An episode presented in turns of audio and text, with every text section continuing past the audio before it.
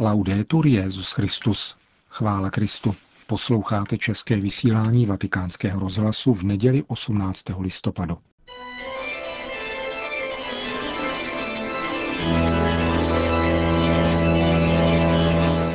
Církev a svět. Náš nedělní komentář. Připravil Milan Glázer.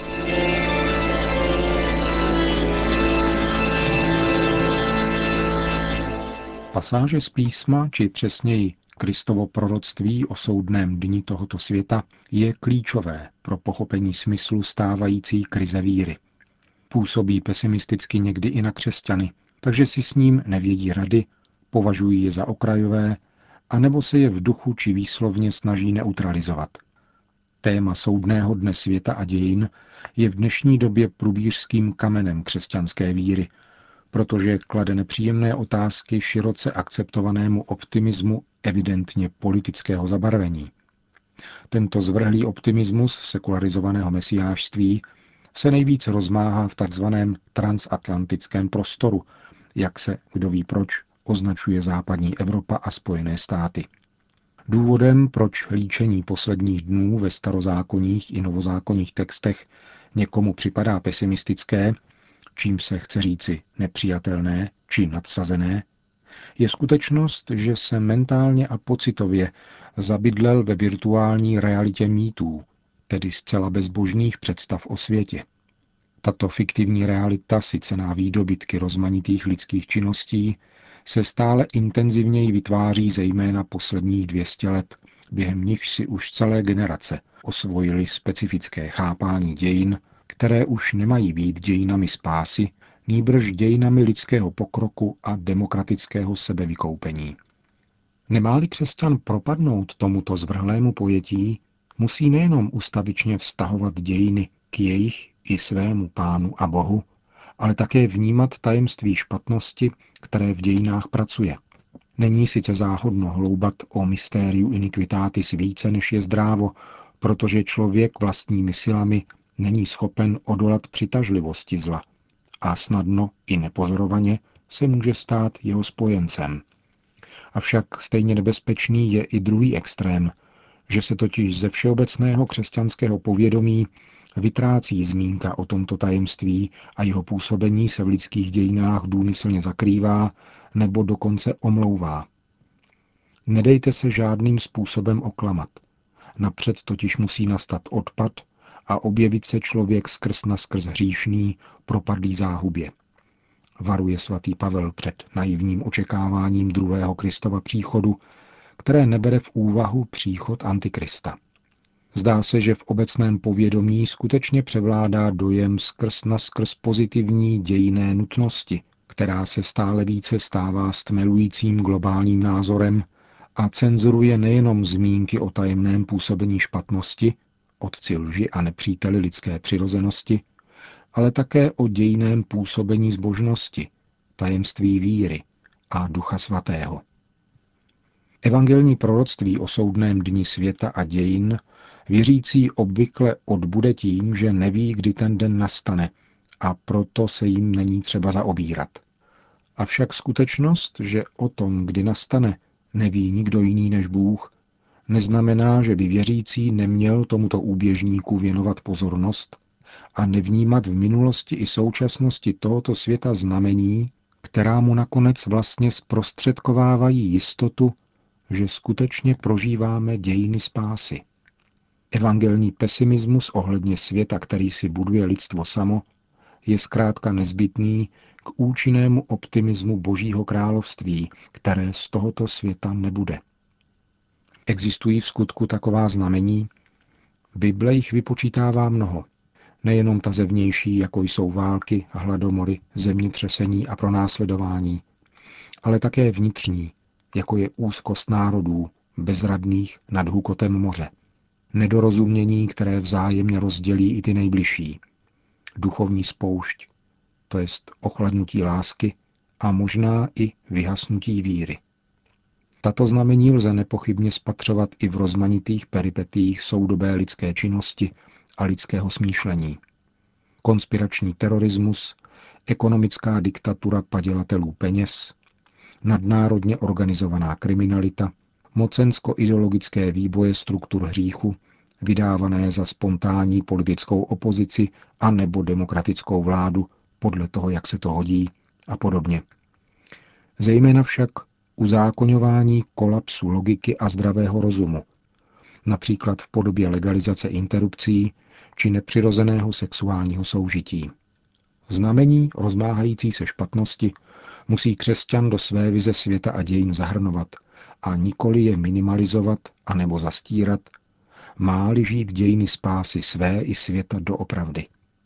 Skutečnými dějinami jsou totiž ty, do nichž je člověk vtahován vtělením Božího Syna, Ježíšovými událostmi v Nazaretě, v Betlémě, v Jeruzalémě, na Golgotě a na Olivové hoře. To jsou jediné skutečné dějiny člověka, které se naplňují pod vedením vševědoucího Boha.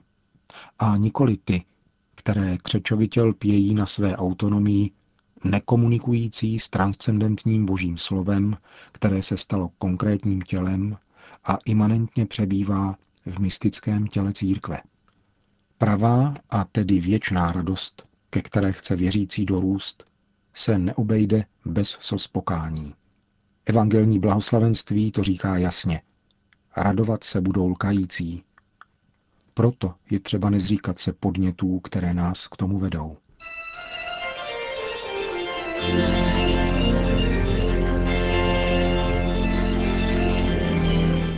Slyšeli jste náš nedělní komentář Církev a svět.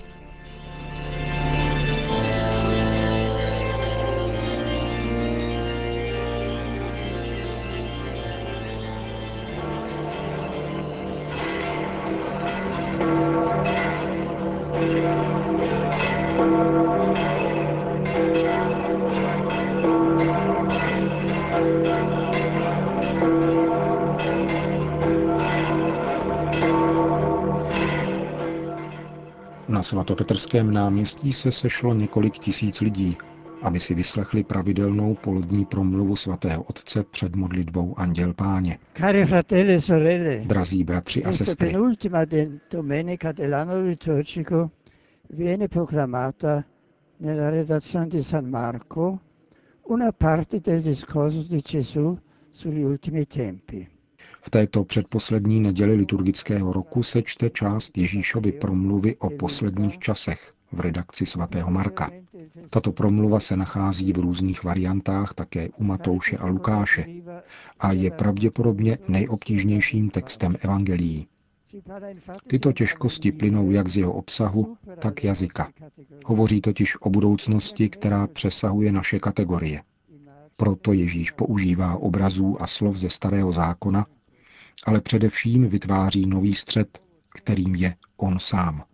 Tajemství jeho osoby, jeho smrti a jeho zmrtvých stání. Také dnešní úryvek začíná několika kosmickými obrazy apokalyptického žánru.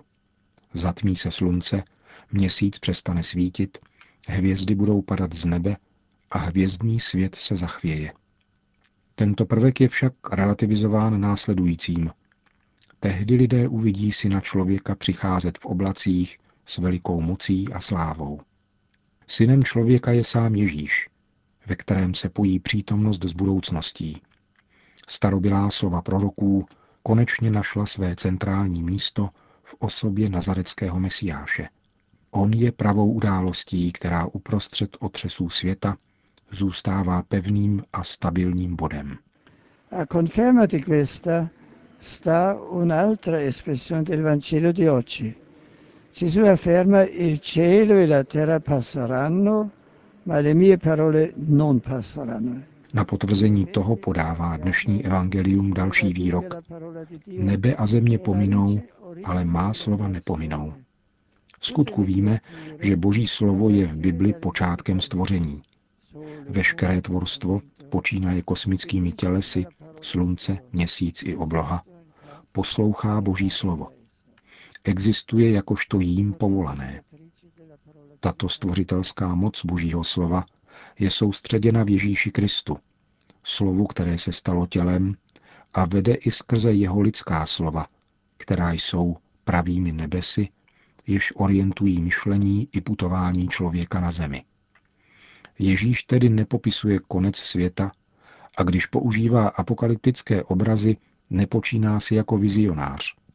Naopak, chce svoje učedníky všech epoch odvést od vyzvídání dat a prognóz a namísto toho jim poskytnout zásadní a hluboký výkladový klíč a především ukázat jim správnou cestu, kterou se mají dnes i zítra ubírat vstříc životu věčnému. Všechno pomíjí, připomíná pán, avšak boží slovo se nemění a každý z nás je před ním zodpovědný za svoje jednání. Na tomto základě budeme souzeni. Cari amici, anche nei nostri tempi non mancano calamità naturali e purtroppo nemmeno guerre e violenze. Drazí přátelé, ani naší době nechybějí přírodní katastrofy a bohužel ani války a násilí. Také dnes potřebujeme stabilní základ svého života a svojí naděje. Tím spíše pak vzhledem k relativismu, do něhož jsme ponořeni. Pana Maria kéž nám pomáhá přijímat onen střed, spočívající v osobě Krista a v jeho slovu. Po společné modlitbě Anděl Páně pak Benedikt XVI. všem udělil apoštolské požehnání. Sit nomen Domini benedictum. Ex hoc nunc in seculum. Adiutorium nostrum in nomine Domini. Qui feci celum et terra. Benedicat vos omnipotens Deus, Pater et Filius et Spiritus Sanctus. Amen.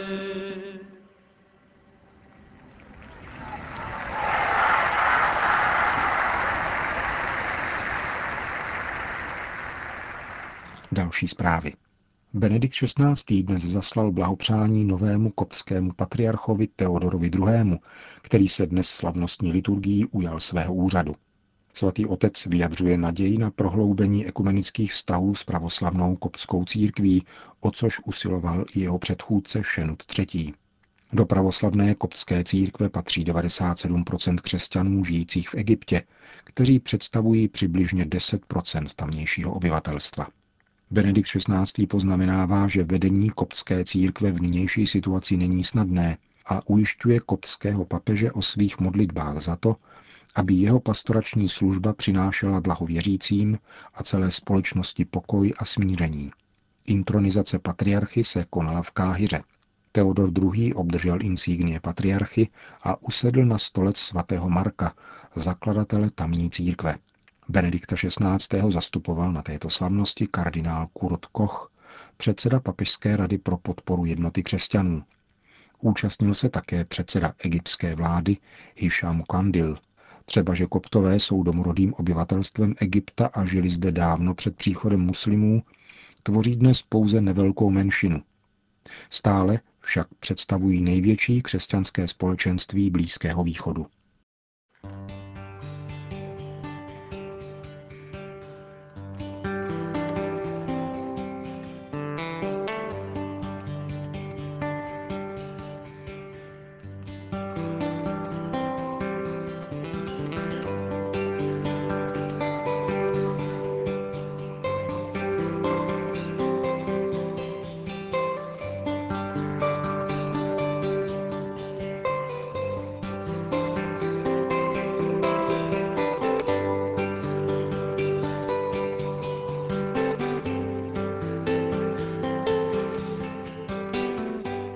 Končíme české vysílání vatikánského rozhlasu.